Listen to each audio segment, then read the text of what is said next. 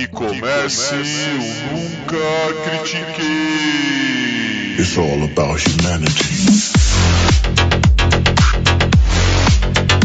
About humanity.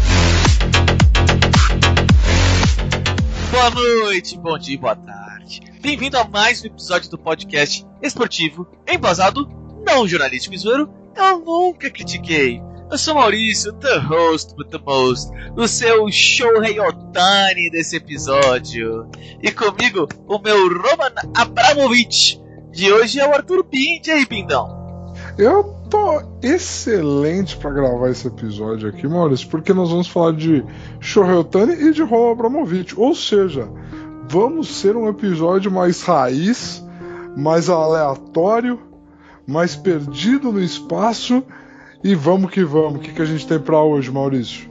Bom, vamos começar. É, eu trouxe para nós. É, a, houve. Tava tendo uma negociação entre a União de Jogadores de Beisebol, né? E a liga junto dos, dos donos de time para é, entrar num novo acordo de melhoria de, de, de regra, melhoria de salário, melhoria de uma porrada de coisa né? E os owners é, não estavam conversando, nem um pouco, não queriam ouvir nada. Então tá, olha, vai ter uma greve tal dia.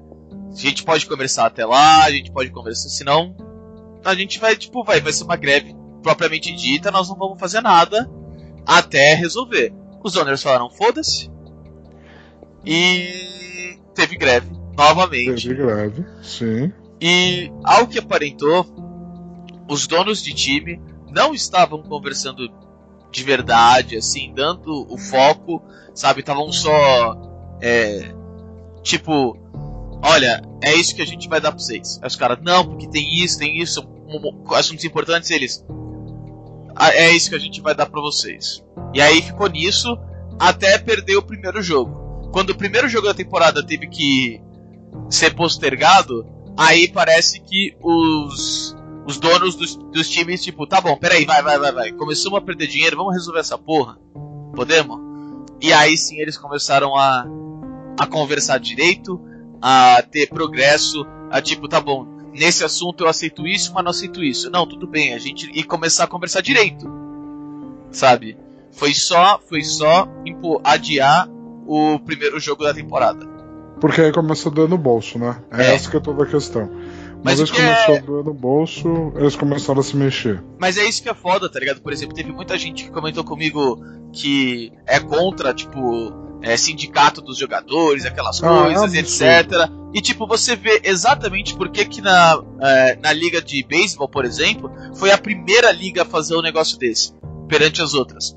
Porque os donos são muito filhos da puta, tá ligado? Eles, tipo, não, a gente não vai nem conversar com vocês direito até a gente ter algum problema. É como do tipo, não existe. É, os jogadores não são nada pra nós. Nada. Ah, mas Entendeu? isso toda, toda liga é assim. A, a, NFL não consegue reunir forças para fazer isso, mas a NBA já fez. A NBA fez algumas vezes.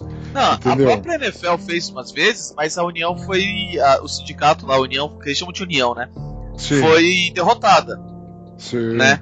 É que então, por exemplo, hoje é um pouco complicado porque assim, a NFL, por exemplo, fez enormes, por incrível que pareça, fez enormes progressos, sabe, com os jogadores e matéria de concussão e coisas assim, sabe? A liga do beisebol é, é mais atrasada ainda do que a, a, a da NFL, principalmente de mudança, sabe? Sim. Então nossa, completamente sim. Não, é, é. Isso é uma verdade. E agora, na teoria, eles estão atrasados, né? Em relação. Na teoria não, na prática. Eles estão com um produto atrasado para comunicar com o público jovem. E eles estão procurando mudar, estão procurando fazer regras que priorizem o entretenimento. E aí chegamos no foco do que nós vamos discutir aqui. Porque nesta negociação de acordo entre jogadores e liga, foram aprovadas algumas mudanças na regra do jogo em si para a temporada de 2023, certo, Maurício? Certo, certo certíssimo. É, eu queria trazer algumas aqui um pouco mais. É, tem uma que eu achei bem legal, não sei exatamente, acho que a gente não vai comentar dela nem nada, é só algo bem simples. Uh, por exemplo, se você é um jogador estrangeiro vindo para a Major League Baseball, é, os, os times agora são obrigados a fornecer um curso para você de inglês, para você aprender inglês, para ajudar na comunicação no seu dia a dia. E se você entrou, já é americano, entrou na liga, você vai ser oferecido a aprender espanhol, porque lá tem muito, muito, muito latino, mesmo, muito, mesmo. Então também para ajudar na comunicação com seu time, no dia a dia, já algo que eles vão fornecer, algo que não tinha antes. O que para mim eu acho da hora, principalmente porque é, aprender uma, uma, uma, língua, uma segunda língua é bom, quer você esteja num time que precisa, quer não, para qualquer outra coisa, né? Então isso é bem simples. Agora eu trouxe algumas coisas aqui, vamos começar pela a, a, a, umas que a gente vai conversar um pouquinho, a mais simples no momento, tá? É, o Designated Hitter, para quem não sabe, por exemplo, ele antes a Liga Nacional, se não me engano, o arremessador não rebatia. Tem um cara que rebate para ele. Né? Um, e tudo um... que ele faz é rebater. Ele não joga é, no campo na defesa. Ele não é defende, isso. ele só rebate no lugar do, do arremessador. E a outra Liga Liga Americana, se não me engano, é, não tinha isso. O arremessador vai rebater. É, e agora vai ser as duas, as duas ligas vão ter esse jogador que é um especialista de rebatidas que vai retirar o é, o, o, arremessador de, de rebater. De rebater. Cara, Fala você um pouco, porque eu vou ser um pouco um, um, pouquinho controverso. Não muito, mas um pouquinho. Não, eu não acho que você vai ser controverso. Eu acho que existem óticas para isso. E o personagem que você escolheu para si mesmo nesse episódio. Exatamente por isso. Diz muito. Assim, eu não entendi ainda os meandros dessa regra, aonde, por exemplo, o Otani pode ser pitcher e DH, ele pode ser pitcher e designated hitter? Eu acredito que sim. Então, porque esse que é todo o ponto. Eles não vão é. perder um dos caras que mais gerou audiência e engajamento ano passado. O cara que o cara foi, o cara é pitcher, o cara é arremessador e foi pro Home Run Derby, sabe? Você não vai pegar esse cara e proibir ele de rebater, é estúpido. Então, provavelmente a, é uma regra que na verdade só vai permitir que equipes que desejam ter o designated hitter tenham, porque na, numa conferência, numa liga né? Aonde você tinha que ser o pitcher rebater, você vai ter noites que você vai querer que o seu pitcher rebata mesmo. Porque ele é bom e você muda a estratégia. Sim, você muda ele, ele vai poder. Então, ele vai poder. Então, assim, eu acredito que é uma regra que muda o jogo pro bem. Porque você coloca um rebatedor a mais de qualidade no lineup e você melhora a qualidade do jogo. Você coloca um especialista, cara. É muito interessante. E... Eu, eu, não, a gente tem, só para fechar esse argumento. Não, não, Maurício. tudo bem. É porque tem algo que eu li aqui que é muito importante até. Por favor. É que assim, o, o Otani e mano, é, essa colocar como designated hitter universal para o Otani vai ser ótimo e para a liga no momento vai ser ótimo. Certo. É, porque a gente só via o Otani rebater uma vez a cada 5, 6 dias, né? Certo. É verdade, é verdade. Agora ele pode rebater todo santo dia. É verdade. Ele só precisa arremessar a cada cinco dias. É verdade. E isso, consequentemente, talvez aumente a quantidade de vitórias do time de uma forma que ele arremesse a cada 8, 10 dias. Esse é um fato. É, o, o porquê que eu comentei, por exemplo, de ser um pouco controversial, assim, o que eu. A minha opinião. Porque assim. Existe um eu... purista do não, jogo. Não, não. É porque assim é, ver um cara que consegue rebater e arremessar é extremamente raro. É por isso que o Otani gerou tanto dinheiro para a liga ano passado. Entendeu? Porque era tipo, olha, a próxima, é, provavelmente vai ter um jogador que vai conseguir fazer isso nos próximos 60 a 70 anos. Ah, então aproveita que você tá vendo. Entendeu? Aproveita que você tá vendo isso. Porque antes dele, por exemplo, o único cara que conseguiu fazer isso no nível que o Otani fez foi Babe Ruth, que é considerado o melhor de todos os tempos. Então, mas eu, eu, eu acho que assim, não, não, não tira o que tem de especial dele, na verdade só aumenta. É, eu sei, é, no você agora caso. vai poder ligar no jogo do Angels toda noite e Sim. ver esse cara. É, não, eu tô É. feliz pra caralho. É, exatamente. É que o que eu fico, por exemplo, assim, a grana que o Otani receber vai ser bem maior. Ah, sim. Mas houve uma briga, até mesmo nos anos anteriores desse de 2021, se, mano, nós vamos fazer o Otani ser um arremessador ou um rebatedor? A gente tem que escolher. E teve toda uma briga, porque não, não pode ser os dois, que ele não vai ser bom o suficiente nos dois. Então já tem uma cabeça de tipo, especialize-se. Se você é bom nos dois, foda-se, nós não vamos utilizar você nos dois. Então eu fico sempre com aquela coisa de, cara, é algo raro que talvez, dependendo de quem estiver no controle da situação, que são os caras dinossauros, né, da, do beisebol, talvez fique mais raro ainda. Entendeu? Agora que é mais fácil você colocar um, Ah, entendi agora. Entendi. um Você não, tá precisaria, ligado? Você não precisaria formar mais um Otani, porque não há necessidade do jogo para existir um Otani. É isso que você tá falando. É, entendeu? Ah, Pelo entendi. menos, pelo menos assim, o Otani, agora que ele provou que ele consegue fazer os dois, por Certo. exemplo, assim, o Otani ele já conseguia, por exemplo, ah, qual o salário do Otani?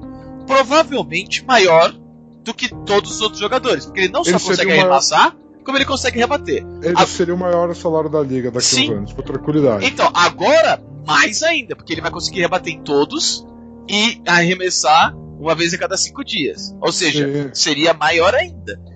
Só que, por exemplo, depois dele, eu não acho que isso vai acontecer. Porque fica muito caro um jogador assim, entendeu? Ainda por Cara, cima. É, é- é- Então é bom justo. pra ele, mas eu fico tipo, caraca, velho, eu vou aproveitar ele se os caras mantiverem, porque vai ser muito bom e vai ser a única vez que eu vou ver. Depois morreu. É, Maurício, a gente comentou aqui já sobre essa questão de, de como o beisebol tem encarado as coisas. E o beisebol, por mais que ele venda um jogo de rebatida, ele, se você quer ganhar, ele é um jogo de pitching. Ele é um jogo de arremesso. Você tem times nos últimos anos draftando só pitchers em 10 rodadas de draft. Você drafta só arremessadores. Então, assim, cara, é, é muito um, o, o que o jogo é. Então, se você conseguir manter a integridade física do pitcher, fazendo ele só arremessar, e você consegue. É, é assim, me dói porque você não vai ter mais a necessidade da montagem de um jogador da qualidade do, do Otani. Não vai ter mais necessidade de construir um cara desse. Mas aí vai ter a próxima construção, sabe? Esse que é o ponto. Você. Vou usar um exemplo da NBA. Você não tinha necessidade de ter centers que sabiam fazer tudo que os centers de hoje sabem. Chutar Você não três. tinha. O jogo. Não, chutar três é um crime você falar só isso assistindo Yannis, assistindo Jokic, assistindo Embiid. É um crime. Entendeu? Só Esses tem são um center aí do que você falou. você fala. Entendeu? E assim, você, você assistir esses caras hoje, na verdade foi uma evolução de tipo, ah, eu sou gigante, e se eu conseguir fazer todo o resto? Sabe? Então assim, você vai ter pro draft que vai vir na próxima temporada o Chet Holmgren de Gonzaga. Então assim, o que fazer do o qual vai ser a próxima evolução do beisebol vai depender de como o beisebol evoluir. E aí tem as outras regras que a gente vai conversar hoje, porque o Sim. beisebol ele tem um aspecto mental muito forte. E algumas das regras aqui, cara, mudam isso completamente. Mudam isso completamente. De qual delas você quer falar primeiro? Então, é, a primeira que eu queria falar, que é uma que eu acho que você vai gostar, Tá bom. é, vai ter a implementação da loteria no draft, que os outros Ah, clubes tá já têm, mas agora imagina o que normalmente acontece no beisebol. Né? Nós temos um jogador como o LeBron James, draftado pelo Cleveland, e o Cleveland fala: você vai passar uns dois anos aí na, na- nas ligas menores.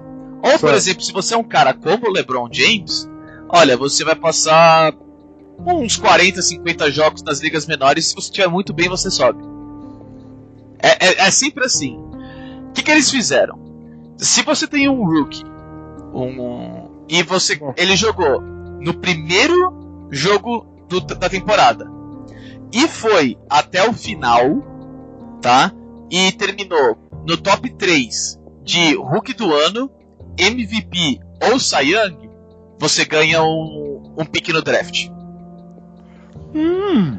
Que é pra forçar os times do tipo, cara, a gente tem tanta gente que sai da, da, da, da universidade, do draft, do tipo, mano, esse cara vai ser foda, vai ser mó legal de assistir. A gente não sabe quando é que ele vai jogar. Tá ligado? Entendi. Então agora é do tipo, não. O dia inicial é o melhor momento pra gente vender. Olha, esse jogador que tava super foda vai ser testado e vai estar todos os olhos assistindo. É mais fácil do que do nada em um, por exemplo, sei lá, você tem é, 162 jogos no jogo 33, sabe, no meio de uma série entre Nova York e sei lá, no jogo 3 da série dos caras lá, que eles estão fazendo, ó, esse cara vai jogar pela primeira vez. É difícil você acompanhar. Teve jogo ontem, vai ter, você tem que ficar olhando todo dia pra ver se o cara vai jogar? Não. Melhor momento agora é no jogo 1. Entendeu? Se ele tiver mal, você coloca ele pra baixo. Entendeu? Se ele tiver bem, você tenta manter ele até o final pra pegar o draft. Entendeu? Eu achei sensacional, eu adorei. Eu realmente gostei.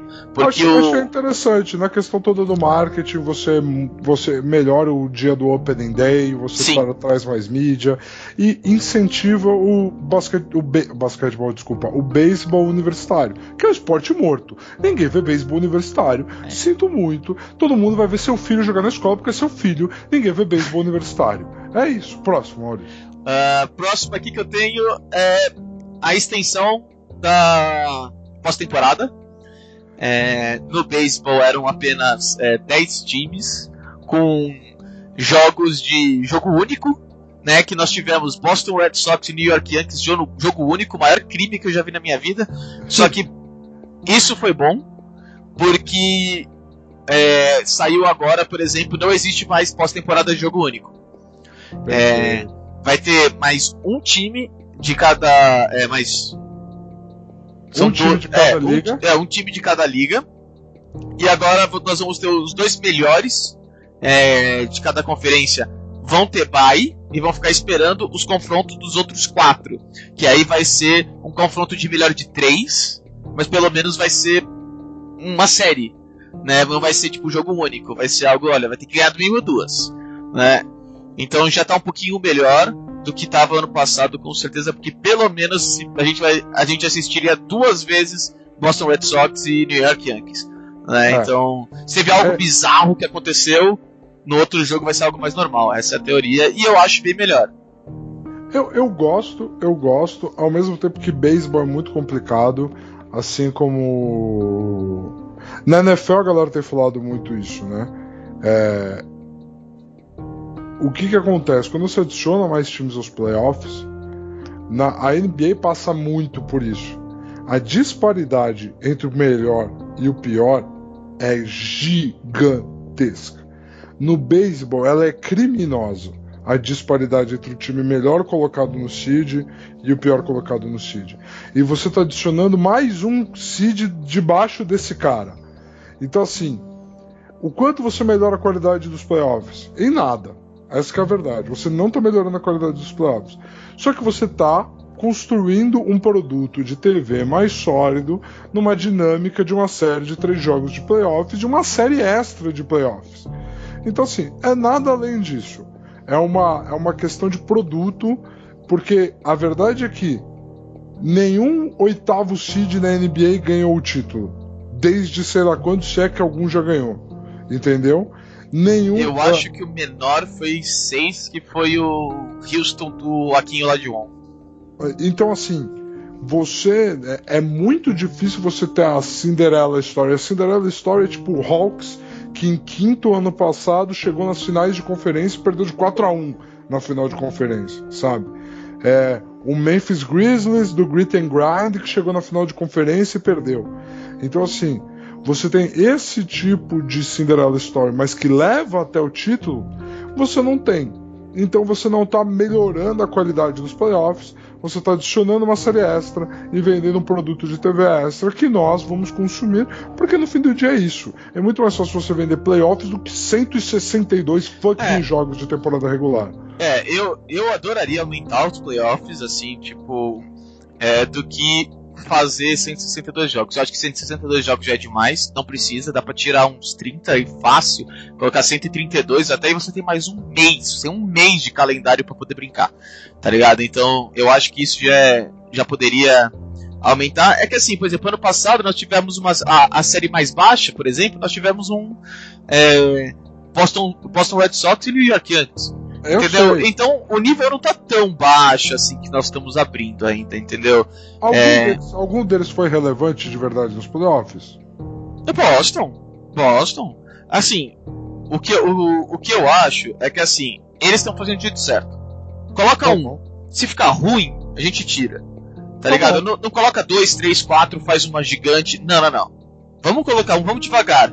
Tá ótimo, tá não sei o que. Teve time que deveria estar, que era divertido de assistir, não tá? A gente vai pensando mais pro futuro. Então, gostei. Eu gostei, sabe? Pra mim é Hum. melhor e melhor de três, óbvio. Melhor de três. Acho que o fundamental é ser melhor de três. É mais do que adicionar um, um- jogo extra de playoffs, é você fazer ele melhor de três. Sim. E aí, da partida em si. Da partida em si tem quatro regras, Maurício. Quatro. Ah, Quatro. peraí. Então tem, tem uma que eu preciso falar antes da partida, então. Então vai. É, houve um ajuste no, no, no salary cap, que não existe, na, Tá. no beisebol. É, o beisebol tem um soft. É, o beisebol tem um soft cap. O que, que é um soft cap? Você pode estourar o, o limite do, da liga. É tranquilo. Você paga, tipo, sei lá, para cada é, dólar a mais que você subir, você paga, sei lá, 10 centavos. Coisa assim, né? Ahn, e, e algo muito legal é que, assim, legal entre aspas, é porque eles têm três níveis de estourar o, o, o cap agora. Se você estourou, sei lá, em tipo 20 milhões, você paga 10 centavos para cada dólar. Se você estourou de 20 a 40, você paga tipo 25, coisa assim. Se você estourou de 40 até 60, você paga um pouco a mais. E foi criado agora um quarto nível que é completamente é, virado a New York Mets, Los Angeles Dodgers e New York Yankees, basicamente, muito mais o Dodgers do que todos os outros, tá? Que é do tipo, passou disso, você vai pagar muito mais.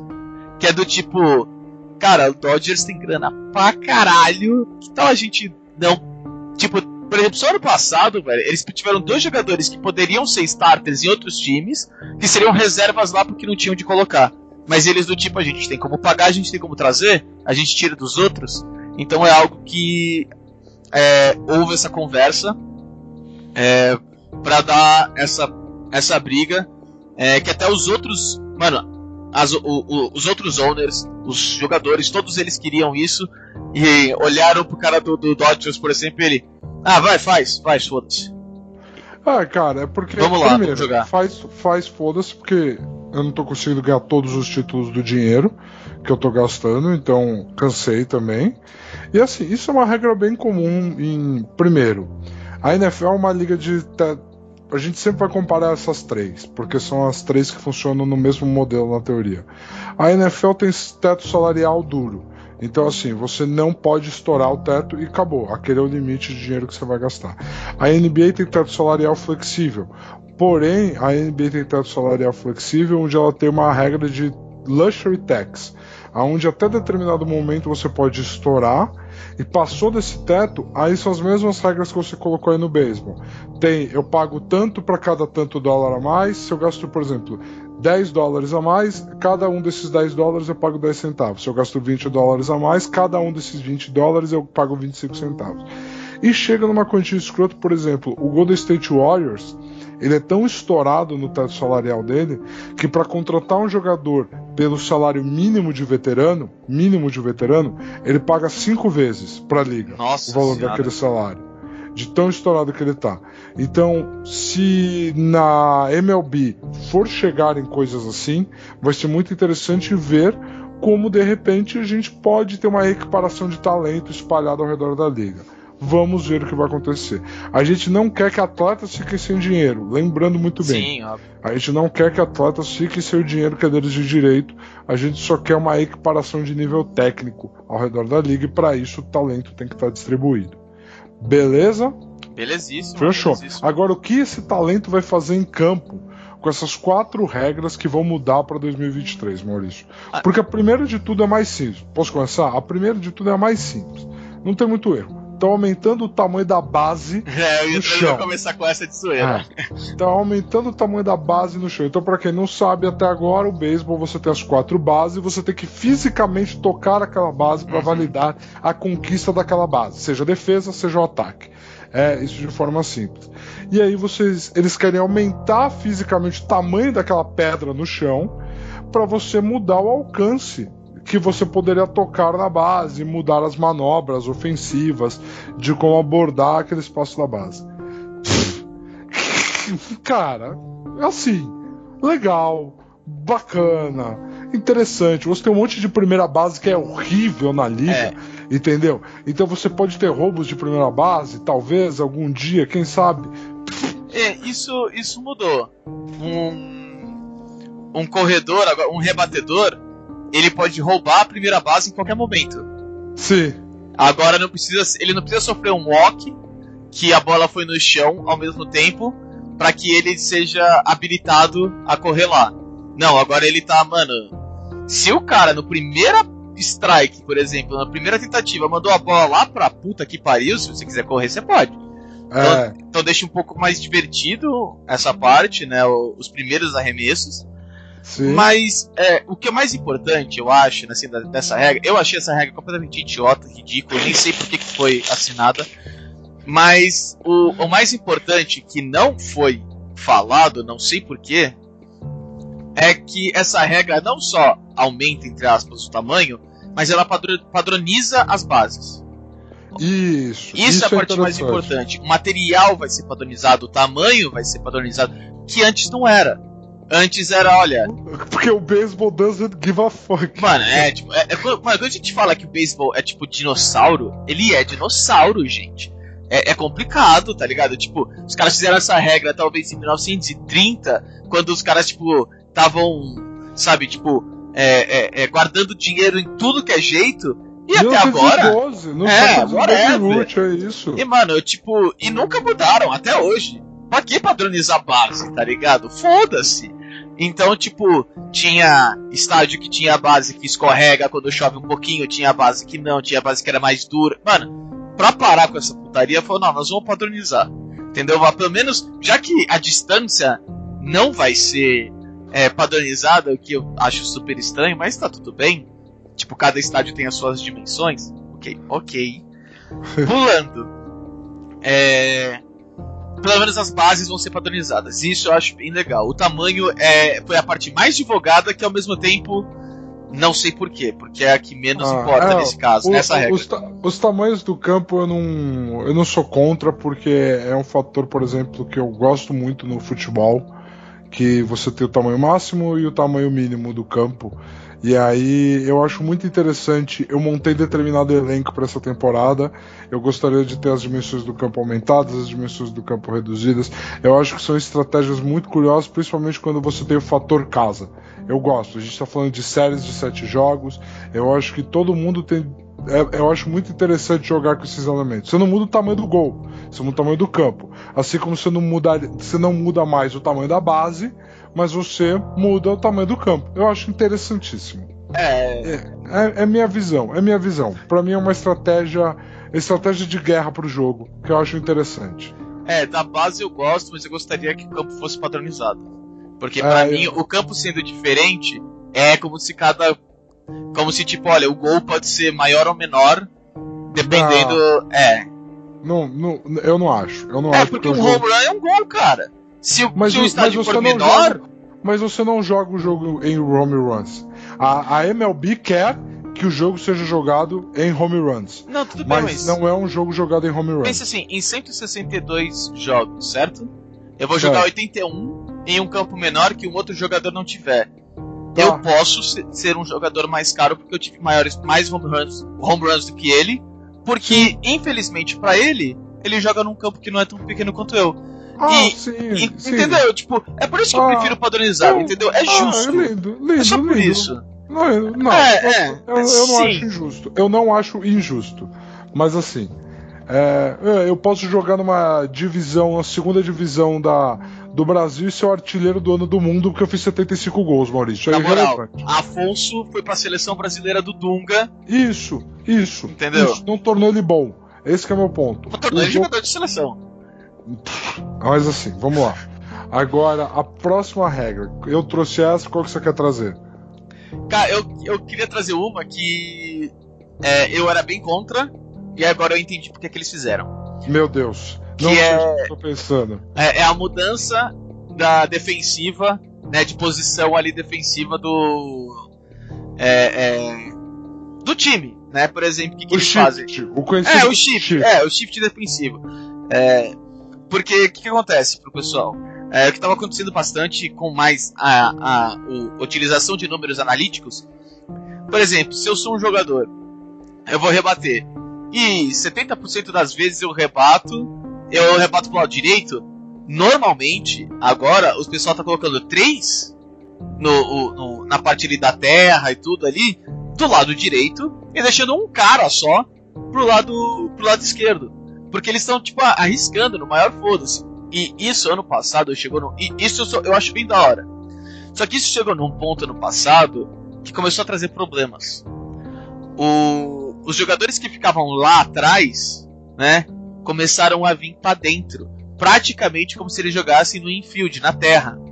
Fazendo 4, 5 jogadores ali embaixo. E tipo. Isso trouxe um problema porque esse cara não é um infielder, ele é um outfielder. Entendeu? Ele, ele, ele é, é uma posição que ele não deveria estar jogando. Eles querem acabar com isso. Eles não querem acabar que você tipo, utilize na, a, a, os números para ir um pouco mais para direita, um pouco mais para esquerda. Não, eles só querem do tipo, cara, são quatro jogadores na terra e três atrás. E vai ter que ser quatro jogadores na terra e três atrás. Tipo, isso é o, é o, é o que tá sendo mais forçado, tá? Mais do que simplesmente, olha, vai ficar todo mundo no seu lugar padrão. Olha, eu acho criminoso a proibição do reposicionamento defensivo de acordo com o rebatedor, que é o shift. É isso. Dá para colocar. A gente usa esse termo shift, mas é um reposicionamento defensivo de acordo com o rebatedor. Eu acho criminoso você proibir isso. Porque eu tenho o direito de estudar onde esse desgraçado bate, quais são os padrões que ele faz isso, e eu tenho o direito de posicionar minha def... Assim, Maurício, o nome do skill, quando o cara tá sendo avaliado no draft, tá lá, pega um draft guide de beisebol, o nome do skill do cara é fielding. Se ele vai jogar infielding, outfielding, não importa. O nome do skill que ele tá sendo avaliado é fielding. Entendeu?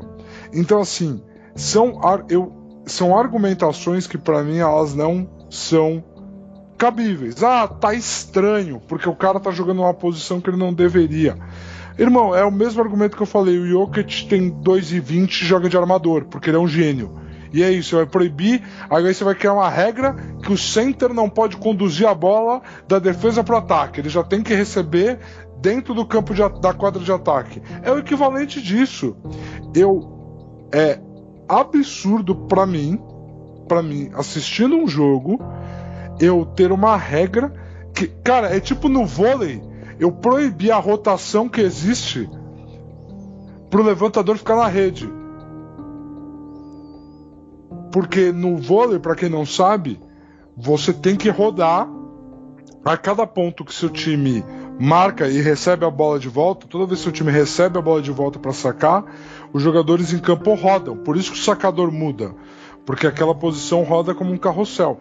E existem formações para garantir que o seu levantador sempre esteja na posição na rede, para não ter que receber a defesa, para ele não ter que buscar a bola na defesa depois que a bola for para o adversário. É a mesma coisa que proibir isso. Eu acho inadmissível. Eu acho o tipo de regra que é tornou mais difícil para os rebatedores marcarem pontos. Vamos acabar com esse tipo de tática. Entendeu? Eu, ouvi, eu li na internet comparações com goaltending, por exemplo, que é você no, no, no basquete você impedir que uma bola na descendente é, cesta. Não é, não tem nada a ver com goaltending, sabe? Não é a mesma coisa. Não é a mesma coisa. É, enfim, eu acho criminoso. Eu acho que existe um elemento de para a defesa funcionar, o arremessador tem que botar a bola no lugar certo, o rebatedor tem que rebater do jeito que ele queria para aquele tipo de bola e a defesa funciona. Nem sempre todos esses elementos vão acontecer. Você banir com uma estratégia da defesa para um jogo que já está mudando para ficar mais difícil para ela é cara, enfim, enfim, tudo está nas costas do pitcher. Tudo está nas costas do pitcher. E agora vão entrar duas regras que vão foder ainda mais a vida do arremessador, ainda mais a vida do pitcher. É. Que pra mim, eu detesto essas duas. Você, por favor, fale. Não, eu só queria comentar, por exemplo, eu acho que a melhor comparação seria com o futebol americano. Tá. Que nem, nem todo jogador pode receber a bola de um passe pra frente. Você tem que ser um válido recebedor. E eu entendo isso. Sabe? Mas todo tipo... jogador pode entrar em campo e se declarar elegível. Não, tá, tudo bem, mas ao mesmo tempo, tipo, é, não são todos os jogadores que você pode fazer isso. Porque eu saiba, tem um número máximo. Você tem que falar, não, eu sou, eu sou, tá. Você não tudo pode bem, ter tudo bem, sete mas wide a, receivers. Mas, mas, você concorda que a regra poderia falar assim: por rebatida ou por rebatedor, dois jogadores podem se eleger para um, uma mudança de posição. Ah, não, não, não. Concordo. Concordo, seria da hora, tá ligado? Mas é assim, Cara, é a primeira vez que tá mudando, entendeu? Tipo, eu acho que tem. Não, tem, é, é tem esse lugar, é o meu ponto, Maurício. Tem lugar pra Você evoluir. não tá mudando, você tá anulando. Não, não, não, é, calma. É porque assim, o que eles não querem é que, tipo, outfielders se tornem infielders e infielders se tornem outfielders. São posições bem diferentes. Eles não querem que papais sejam mamães e mamães sejam papais. Conservadores do caralho. Vai, Tem nada a ver, tem nada a ver, mas assim, é. É, é, é, um, é, é um pouco complicado, mas assim, eu acho. Eu, eu não queria que fosse fixado posição. Você tem que estar dentro desse X. Isso eu não quero. Mas é, que tenha três caras atrás, quatro aqui, no começo, embaixo, para mim tá ótimo. É mais divertido, é mais legal, na minha opinião. É, mas eu, eu já assisto beisebol há muito tempo, entendeu? Então, tipo. Sabe? Bom. é. Tipo, é, é, mais fácil pros meus olhos, é isso que eu quero dizer. Ah, entendeu? Tô, é, não, putz, é, é, é, é, difícil encontrar uma. É, por exemplo, por que, que basquete, na minha opinião, não é uma boa comparação? Porque você ataca e defende ao mesmo tempo. Porque você muda, muda de posição, você corre, você passa, você peça. Mano, é muito rápido, é muito. Não tem como você falar, você tem que jogar do lado esquerdo, e só do lado esquerdo. E tipo, não dá, tá ligado? Tipo, não tem como você fazer isso. É muito complicado. No beisebol não. Você fica parado grande parte do tempo. Entendeu? Então, tipo, é um pouco complicado. Por isso que eu tentei trazer um pouco pro futebol americano. Mas eu, eu entendo o seu lado, tá ligado? E eu não quero que, tipo, fique dentro do X. Eu não quero que. Mas seja, tipo, três caras no fundo, quatro na terra, para mim tá ótimo. Tipo, isso eu acho bastante. Tem muita evolução que dá pra fazer disso, tá ligado? Ainda dá pra brincar pra cacete. Mas o que você estava comentando é. Um que é o mais imediato que eu vou falar, e o outro é para o futuro. Certo. O mais imediato é o relógio para que o arremessador é, lance a bola. Agora vai ter um relógio de 30 segundos para que o arremessador lance a bola, até porque houve ano passado, né, contra o Otani, que é muito perigoso como rebatedor, é, os caras tentavam tipo arremessava rápido, aí depois ficava. E ficava. E ficava. Pra tentar tirar do ritmo, tirar aquela coisa toda, pegar de surpresa, aquela... E isso atrapalha um pouco. Porque tem momentos oh. que você fica esperando, esperando, esperando, esperando, esperando, esperando. e é do tipo. Vai! Arremessa, caralho! E é uma regra que já é utilizada nas ligas menores. E é algo que, por exemplo, um, um ex-jogador profissional comentou, que ele falou assim, no começo, alguns arremessadores vão estranhar. Mas arremessos é tipo questão de ritmo.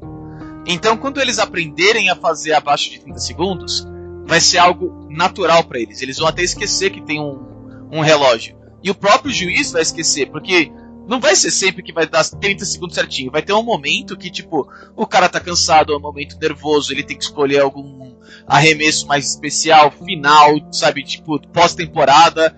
Mano, não vai ter ninguém falando, ô, oh, 30, 35 segundos não pode. Não vai ser assim também. É só pra, tipo, mano, deixar mais rápido durante o dia a dia e parar com essa putaria nos 60, 162 jogos, né? E o mais importante, porque eu achei que essa regra era um lixo, até o mais importante. Essa regra só vai ser utilizada quando não houver rebatedores. É, rebatedores não, corredores de base. Tá? É só quando as bases estiverem vazias. Porque se você tem um relógio de 30 segundos e o corredor tá ali olhando, mano, faltando 3 segundos, eu sei que eu posso roubar a base. Porque ou você joga para lá ou você joga para minha base. Mas de qualquer maneira, eu tenho tempo suficiente para roubar. Entendeu? Porque você já me deu a janela necessária que eu sei que já era. Entendeu? Então, tipo, eu, eu adorei isso. Porque é, era a pior coisa que podia ver. Era tipo, mano, o corredor vai, tipo, abusar dessa regra muito facilmente. Então, tipo, não vai ter. Já não vai ter. E era algo que já acontece nas ligas menores. Por que você não gosta? Vamos lá. Cara, eu, é assim, eu, novamente, eu tô aqui em prol da defesa no beisebol. Entendeu? E o papel do arremessador é, ele joga na defesa, não, não importa, ele joga na defesa. E assim, eu não gosto do pitch clock porque o jogo ele existe um elemento mental muito grande. Tem pitcher que ele não é o mais preciso, mas ele é o que tem o melhor controle da situação. Ele é o que tem o melhor controle dos nervos de todo mundo ali, sabe? Então, por exemplo, vamos supor um cenário, Maurício. Eu tô com. Eu tô com. Eu tô com nenhum eliminado. Eu tá. sou da primeira base, beleza. Eu sou da primeira base, aí beleza. Não tenho mais o relógio, eu vou aqui, tchum, tchum, tchum, tchum. Momento de tensão, eu tô ali controlando o que tá acontecendo, tô ali monitorando minha segunda base, pá, beleza minha defesa consegue uma double play numa rebatida. Beleza. Logo depois, eu tenho que já arremessar dentro dos 30 segundos. Porque eu não posso me recompor do que acabou de acontecer e eu já tenho que entrar num outro ritmo aqui. Então, assim, é, eu acredito que no momento de pressão em realizar a jogada certa, você ligar e desligar a chavinha será um processo que deverá acontecer mais rápido e vai prejudicar o arremessador. Na minha visão, tá? Na minha visão. E o trabalho do arremessador já não é o mais fácil que existe. Então, assim, não gosto. Mas do jeito que eles implementaram, vai, vamos ver se dá bom. Sabe? Principalmente se eles forem ser. Como é que eu posso dizer? Futebolísticos no cumprimento da regra, né? Que nem ah, o tiro de meta tem que a reposição de bola pode levar até 6 segundos. E o cara fica com a bola 25, 35, é. que se dane. Então assim, se eles forem ser futebolísticos na abordagem de implementação dessa regra, beleza, vou fazer o que, cara? Aí não, não vai ter tanta diferença assim. Agora, se eles, e, e, e, o que torna a implementação da regra estúpida por si só. Porque eu vou implementar um relógio, alguma coisa que eu não vou cumprir, parabéns, enfio o relógio na bunda e vira bomba relógio, que se dane. Agora sim. É, ah, é que isso é pós-temporada, né? Aí já não tem é, ninguém então. reclamando disso, é, entendeu? Na pós-temporada, então, é, tipo, dizer. É que... esse, que, esse que é meu ponto, é tipo, PES Interference que é na temporada regular e não é na pós-temporada. Sabe? Tipo regras são regras. Não, eu sabe? entendo, cara. É que assim, ó, algo, algo, que eu posso falar para você é que, é que esse tipo de regra é diferente, por exemplo, do pass interference. É, eu sei, Mas, assim, sei. péssimo exemplo. É, pensa como foi quando a NBA foi de basquete, whatever, para você tem 24 segundos para arremessar. E você tem 6, acho que 6, ou não, 8 segundos para passar do meio, do, do meio da quadra. Certo. Entendeu? Você pode vir aqui e falar, não, mas isso atrapalha o ataque, pô. É... Não, antigamente, se o cara acerta uma cesta super fodida da hora, eu posso mandar o meu time acalmar por uns 45, 50 segundos, um minuto, se eu quiser, com a bola controlada, o cara que venha roubar. E agora eu não posso mais fazer isso. Entendeu? Então, tipo, eu entendo, não, não tem como. Troca de regra vai sempre favorecer alguém e desfavorecer alguém. Não certo. tem jeito, o jogo já tá há muito tempo, sabe? Já com as regras sendo abusadas ao máximo do jeito que elas estão, né? Então, tipo, não tem jeito. Mas eu acho bom porque Cara, a gente vê o basquete hoje, o basquete nem por um segundo pensa em retirar o shot clock. Não, Entendeu? pelo contrário. muito Pelo contrário, tá ligado? Então, muito tipo, pelo contrário, eles trocaram o rebote ofensivo de 24 para 14 segundos quando é rebote ofensivo de posse. Justamente para aumentar o dinamismo. Ente- entendi, entendi. Ok, você me fez enxergar essa regra com outros olhos. Ok, E, ok. e a última aqui, e a mais importante, e é exatamente por isso que ela não vai ser utilizada esse ano, é, e tá pensando, pensando em ser implementada ano que vem, a mais importante, a mais polêmica e a melhor de todas. A Certo. zona de strike automática, eletrônica, na, no beisebol. É, cara, pra mim isso tá pra ontem, cara. Tá 20 anos atrasado, tá ligado? Tipo, tá pra ontem. E é Cara. sensacional. Não, não, não tem, pra mim não tem o que discutir. Hum, Eu amo, eu amo essa regra. Eu absurdamente amo essa regra. Não tem nada mais chato do que você ver, por exemplo, um arremessador fazer um, um, um arremesso lindo, maravilhoso no canto e o juiz, tipo, não.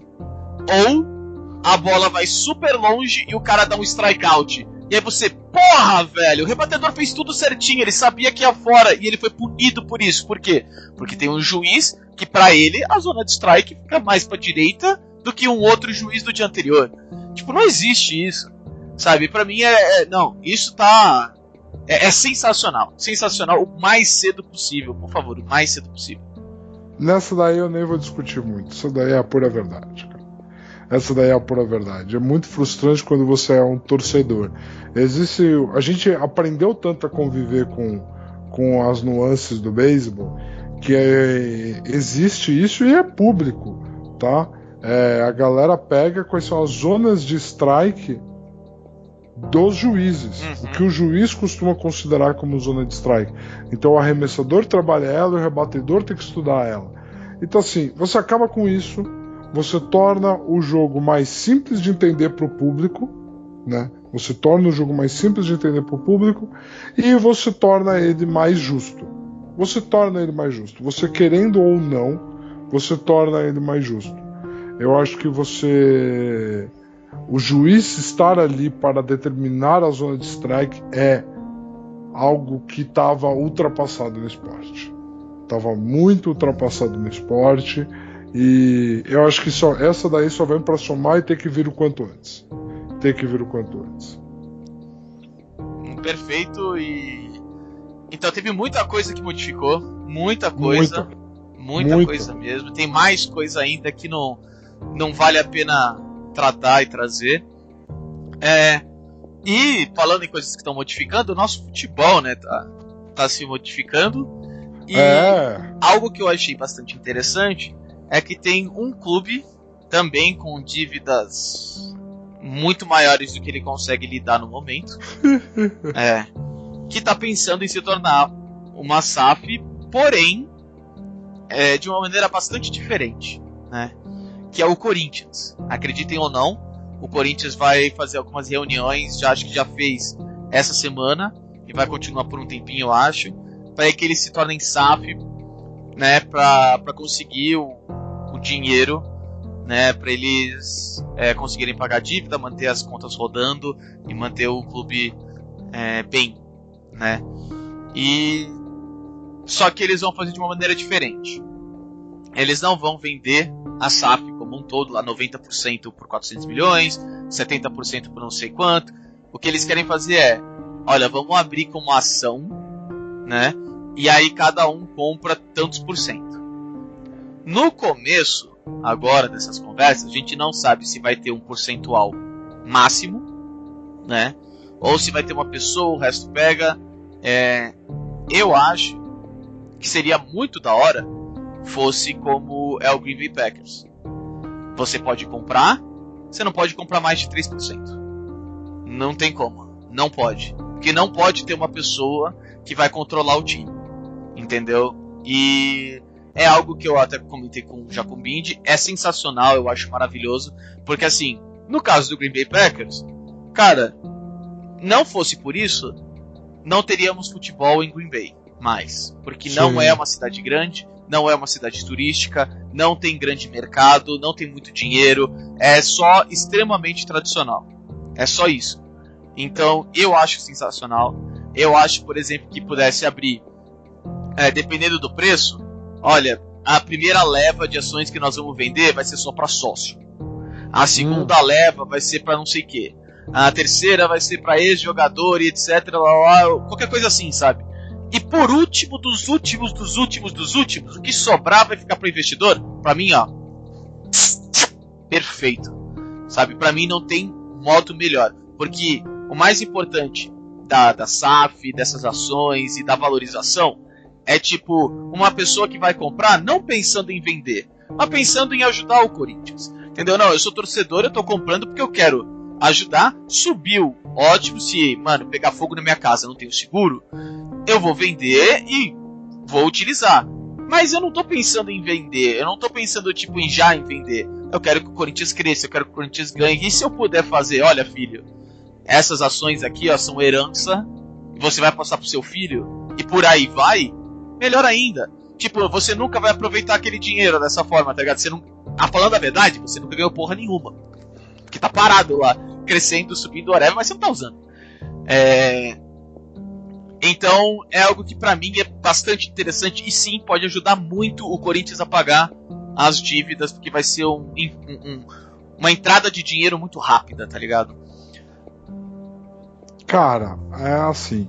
Primeira coisa, parabéns pro Corinthians de ter tido bom senso de olhar para um clube que é o clube do povo, que é o clube da democracia corintiana, que é o clube com essa história e falar, ok, um modelo onde nós vamos ter um dono não vai colar, não vai colar.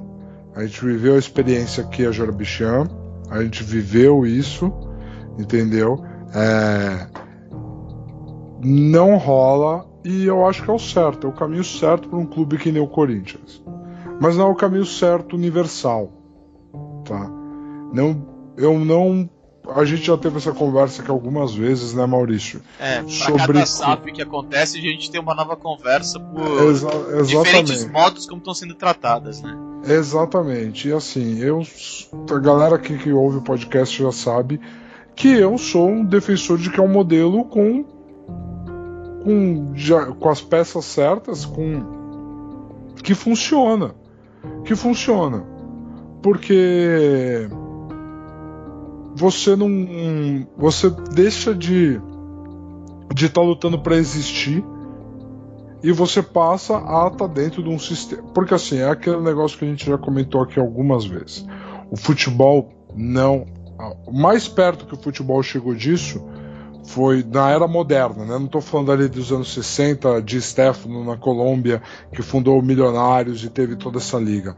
Mas assim, o, na era moderna do futebol, o mais perto que a gente chegou disso foi dessa Superliga Europeia, onde não ia ter rebaixamento, aonde todos os clubes. O mais perto que a gente chegou de ter um modelo aonde você fala, tá, isso é perigoso para o futebol, porque você deixa de ter o compromisso com a disputa e você passa a ter o compromisso só com o lucro.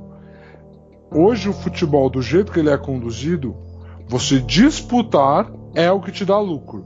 Você não ser competitivo não te rende nada.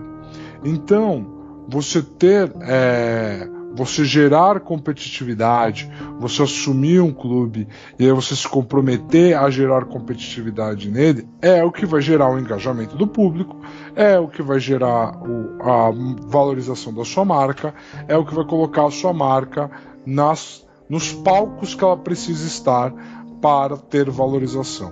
Então, assim, eu acredito que a SAF e o futebol funcionam funciona e tem tudo para funcionar no, no mercado brasileiro. Beleza? Independente das dívidas gigantes dos clubes. Eu acredito muito nisso. Então, na verdade, aqui eu só quero dar um mérito pro Corinthians de ter observado e saber qual é a sua própria identidade. Além das dívidas, além do ego, olhar e identificar qual é a sua identidade. Isso eu acho muito válido do que o Corinthians pode estar fazendo com a SAF aqui. Você consegue fazer o jogador acreditar que aqui é uma carreira séria, é uma proposta séria, é uma coisa séria. Ele não tem a necessidade de, com 21 anos, ir para um país frio para calar e deixar a família dele para trás. Sabe? Você muda o jogo dando uma estrutura empresarial e profissional para o salário daquele atleta. É. Isso, isso, isso você muda o patamar do futebol brasileiro. Você muda dessa forma. É, eu já. Eu já não concordo. Obviamente. É, para mim, você só tá empresariando, vamos falar assim, o, o, futebol brasileiro. Na verdade, você tá tornando o futebol brasileiro em um ativo, na minha opinião. É isso, só isso. isso é, é, só isso. isso e, e, cara, isso. desculpa. É, é, não, pra mim não é bem assim. É, não é bem assim. É, quando você torna ele num ativo, existem, por exemplo, quem que vai mandar no time? Investidor. Primeiro, esse é o primeiro. Esse é o primeiro. Ah, mas a torcida quer. Não, foda-se. Não, não existe torcida. Foda-se. É investidor. Se investidor falar, cara, com torcida ou sem torcida, vai valorizar 20%, foda-se. É foda-se. Ah, rebaixando ou não rebaixando, vai valorizar? Foda-se. Entendeu? Esse é o problema. Entendeu? Mas não tipo... existem evidências do que você está falando. Esse é o ponto, Maurício. Não existe evidência é. de nenhuma compra de clube de futebol que tenha lucrado com má performance. Não existe evidência do medo que você está tendo. Cara, é, é, que assim, vem, vem, vem comigo. É, você é em décimo, certo? No Campeonato certo. Brasileiro esse ano. Isso. Você em décimo daqui a 20 anos, cara, você ainda pode falar, ou oh, eu valorizei de um bilhão de reais para cinco. Porque. Beleza, beleza. Mano, esse, e esse é o fazer problema. nada, cara. Beleza. Essa, essa situação. É isso que eu quero dizer. Não, não, não. Essa é a situação, por exemplo, que o Manchester United vive hoje. Beleza? Essa é a situação que o Manchester United vive hoje. O dinheiro entra, os jogadores vão, o clube não alcança nenhum resultado relevante, mas a marca continua valorizando e a torcida é extremamente inconformada com isso. Entendo o que a você Arsenal tá falando. passou seis anos com isso, cara. Cara, Entendeu? a- Então, tipo. É assim, eu entendo o que você está falando, mas você entende? Não, você não, não. Ó, entende? ó, eu, eu concordo com você que você fala assim, do jeito que tava, não dava pra ficar. Eu concordo, eu concordo com você. Isso eu realmente concordo. Eu só não falo, mano, é a melhor coisa do mundo pro futebol brasileiro o Você- início da SAF. Que eu, Cara, mano, é, cara, é que assim. é que você assim, ficar na os- mão de terceiro exemplos- é foda, cara. o- os exemplos, os exemplos de má gestão, os exemplos de má, má, má com- como é que eu posso colocar assim? Os exemplos de donos que poucos se importam são de times que no pior dos casos estão indo para a Liga dos Campeões na Europa, sabe? Tipo, porque assim você pode ter, você pode perpetuar a mediocridade, Maurício. Você pode. Pode acontecer a perpetuação da mediocridade. A perpetuação da mediocridade pode acontecer. Tudo vai depender do ambiente, do comprometimento das pessoas. Entendo tudo isso, tá tudo bem. Esse é um questionamento válido. Sempre que você quiser discutir a- essa questão de perpetuar a mediocridade do time, eu vou discutir ela com você. Porque isso acontece na NBA, tipo o Sacramento Kings da vida. Isso acontece, beleza, isso acontece. Não tô falando. Um New York Jets em Nova York, o New York. Cara, Nossa, isso Jets. acontece. Isso acontece, a perpetuação da mediocridade. Beleza, cara. Entendo o seu medo. Só que o seu medo tá vindo de um lugar de se o dono do meu clube não fizer questão que meu clube dispute títulos, esteja feliz com meu clube em décimo, eu vou ter que conviver com esse estado vegetativo do meu clube. Beleza. Medo 100% válido. Para isso que existe protesto de torcida, para isso que a torcida para de ir no estádio, para isso que. E aí a, a share do clube cai, provavelmente ele vai ser posto à venda por um valor mais alto com um dono que quer fazer diferente. Ah, é, aqui, o final das contas, o que eu quero passar é assim: nós vamos ficar na mão de terceiros agora. Terceiros que não são brasileiros. A maioria deles não sabe nem quais são as regras de futebol, não dão a mínima, nunca assistiram futebol na vida deles. Esses são os caras que vão estar no controle do nosso futebol. Por exemplo, o jeito do Corinthians, pra mim, é o melhor, porque ainda te dá muito controle para quem realmente, tipo, cara, estando bem, estando mal, estarei aqui. Tá ligado? Cara, que é o, torcedor, do- por exemplo, o do- sócio. O jeito do Corinthians é pegar um clube que é top 20 em reconhecimento mundial, entendeu? É você pegar isso e aí você tra- trabalhar em cima desse brand. É isso que é o Corinthians. Agora você vai pegar um clube menor, um clube de tanto, não tanta representatividade, e você executa a SAF através de um investidor único, não é um mau negócio. Pra você falar que o jeito do Corinthians é o jeito certo. não, é o jeito que assim, certo pro Corinthians. Não é o jeito certo pra todo mundo. Eu acho o me- melhor do que, no- que nós estamos fazendo. Pra qualquer time. Cada clube tem a sua situação. Agora, você, é, você pegar o seu medo do investidor único estrangeiro e cravar aqui, não, não rola. Não rola. Ah, cara, eu, eu não consigo ver de forma diferente. Eu não consigo ver de forma diferente. É, pra mim é, é isso. Entendeu? É, sei lá. Eu acho melhor. Pra qualquer situação, é, um- é uma forma melhor. Eu sei que você não concorda com isso, mas. E, e é isso. E não, e não vamos chegar num, num meio termo nessa situação. E os nossos ouvintes já perceberam que a gente não vai chegar no meio termo não, nessa é. situação. E a gente quer saber de vocês o que vocês acham dessa situação toda. É isso que a gente quer, né, Maurício? Sim. É, passou lá, galera. é, quem, quem encontrar aí, seja Instagram aí, mano, dá um comentário pra gente, fala o que vocês acham, porque é, a- ninguém imaginava que, por exemplo, o Corinthians pudesse fazer dessa forma. Então, é, essa parte da SAF é realmente um mundo aberto aí que nós estamos entrando. É bem complicado mesmo, é bem difícil da gente saber direitinho o que pode, o que não pode, como pode. É, e o futuro principalmente. Tem gente mais pessimista como eu, tem gente mais otimista como o Bimbi. Mas tá valendo. É, Tá valendo, tá É, tá valendo. É. Tá valendo. A gente tá aqui registrando justamente para no futuro poder cobrar, que é algo que a gente faz muito nesse podcast. Tentar mostrar que a gente acerta, que a gente erra bastante um na cara do outro. sim. Episódio sim, episódio também. É, é Bindão, Vixe, cara, muito eu achei- obrigado eu- aí Eu pra. achei que pelo menos você ia comentar uma coisinha da Ferrari, cara. Pelo menos uma coisinha da Ferrari, cara. Então, né? É por isso que eu fiz aquele grupo, entendeu? Não, não preciso trazer na cara, eu já jogo na cara durante a corrida já, entendeu? Sabe? Já Ah, aqui, ó. bandeirinha italiana uma depois da outra, assim, não, mas.